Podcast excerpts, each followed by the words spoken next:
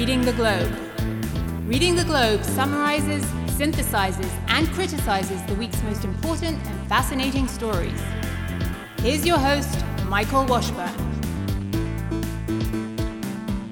July 15, 2021.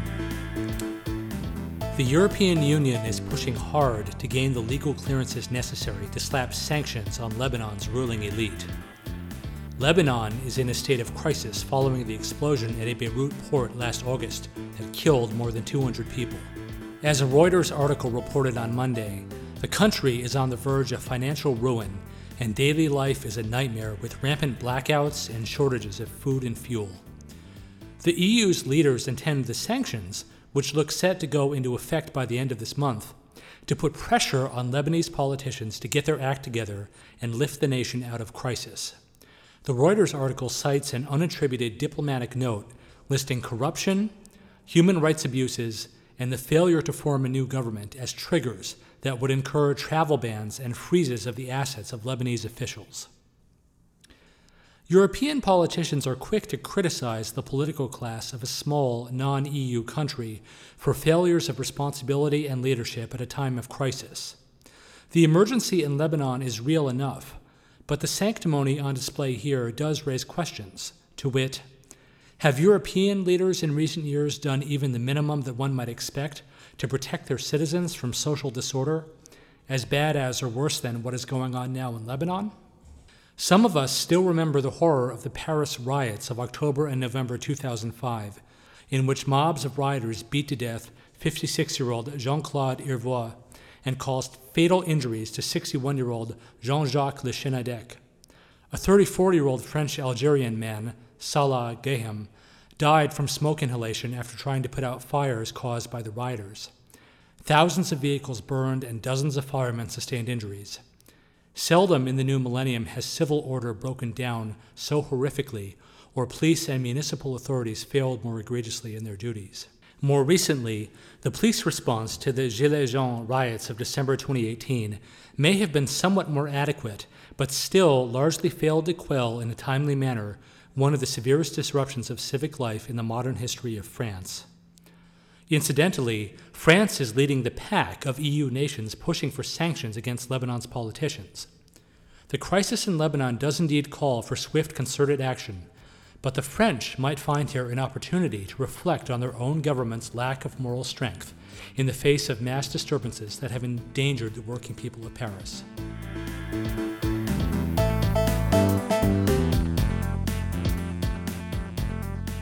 Right after the Dutch author and crime reporter Peter de Vries left a TV studio in Amsterdam on July 6, an attacker opened fire on a busy street, hitting de Vries in the head.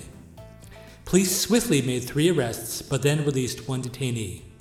The motives of the other two suspected in the brazen attack have not yet come to light, though speculation abounds.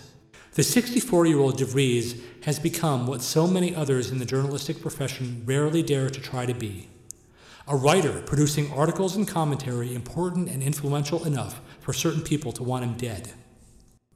After more than four decades of work as a highly respected crime reporter, known especially for his coverage of the kidnapping of beer magnate Freddie Heineken in 1983 and the disappearance of Natalee Holloway in Aruba in 2005, there are few people in Holland who do not know of De Vries and his bold investigative reporting. De Vries has gone far beyond the role of the reporter as conventionally understood and has made himself a player in the high profile cases, including some that he has covered. At the time of the shooting, De Vries was acting as an advisor to a prosecution witness in the so called Marengo process, the trial of members of a Dutch Moroccan mafia organization. But De Vries is even more widely known for having helped obtain incriminating statements from Joran van der Sloot about what happened to Natalee Holloway in Aruba in 2005.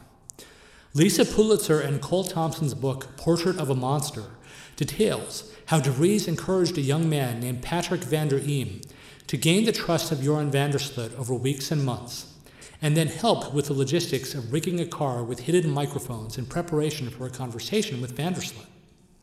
In the course of that exchange, van der Sloot, thinking he was speaking to a good buddy in total confidence, told van der Eem about how Holloway supposedly had a seizure during their romantic encounter on the beach in Aruba, and van der Sloot then panicked. Instead of calling emergency services, he summoned a friend with a small boat to help dispose of Holloway's body at sea. After so many years of frustration in the Holloway investigation, this taped conversation, with its blunt admission of a role that the police had failed over many months to extract, shocked the world. The Aruban authorities had been stumped for so long. Holloway's family was crying for justice. People did not examine too closely the ethics of having someone pretend to be a friend, partying and snorting cocaine in front of van der Sloot in order to coax incriminating statements from him. Peter de Vries has not exactly shunned the spotlight or gone out of his way to respect the privacy of the accused. For all the flamboyance of his persona and his tendency to edge into other realms of public activity, De Vries is, at bottom, a journalist writing truths some people don't want aired. Update Dutch crime reporter Peter R. de Vries, who was shot and seriously wounded in central Amsterdam on July 6, 2021, died from his wounds on Thursday, July 15. He was 64.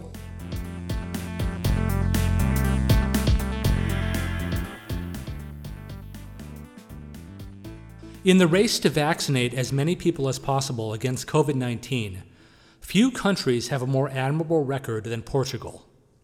A July 3 report in the Portugal News, the English language newspaper of Portugal, indicates that by the first week of July, the Directorate General of Health had released figures showing that 5,335,683 Portuguese had received at least one dose of the vaccine, and 3,295,132 had gotten full vaccinations.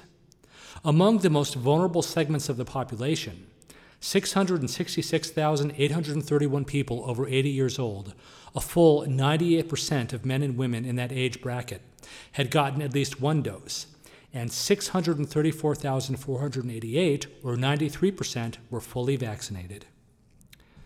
Given the country's success in vaccinating millions of people, the front page story in the same edition of the Portugal News contains some rather jarring news about the hasty forcing of new rules on UK citizens visiting Portugal. On June 27, the government in Lisbon decreed that starting the very next day, people traveling from the UK to Portugal who had not undergone vaccination would have to submit to 14 days of quarantine.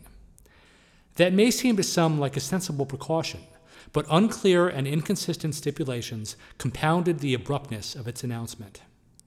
Initially, the government said that children under the age of 12 would not have to have had a full vaccination to avoid the quarantine, but the rule did apply to those aged 13 to 18.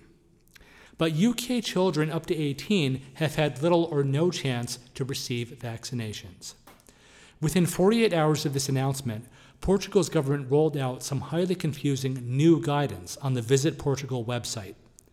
It appeared to exempt kids up to 18 years of age if accompanying adults had proof of complete vaccination. But it gave mixed signals, stating children under 12 years old are exempt of testing requirements. Young people from 12 to 18 years old must comply with testing requirements. The suddenness of the announcements and the hazy, inconsistent nature of the patchwork of rules and requirements wreaked havoc for UK travelers especially those with families, including kids of different ages.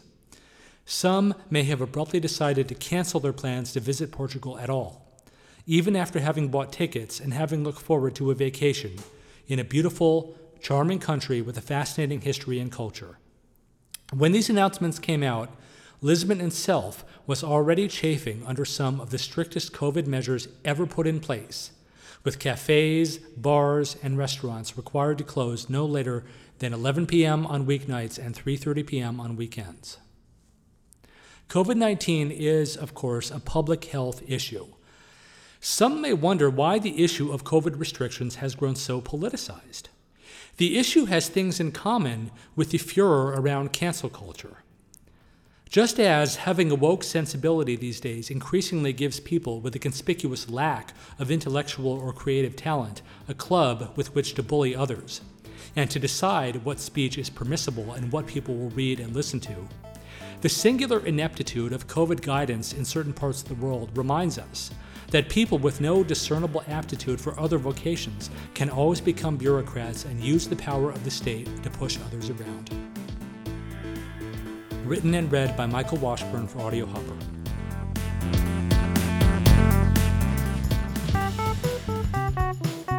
Audio Hopper.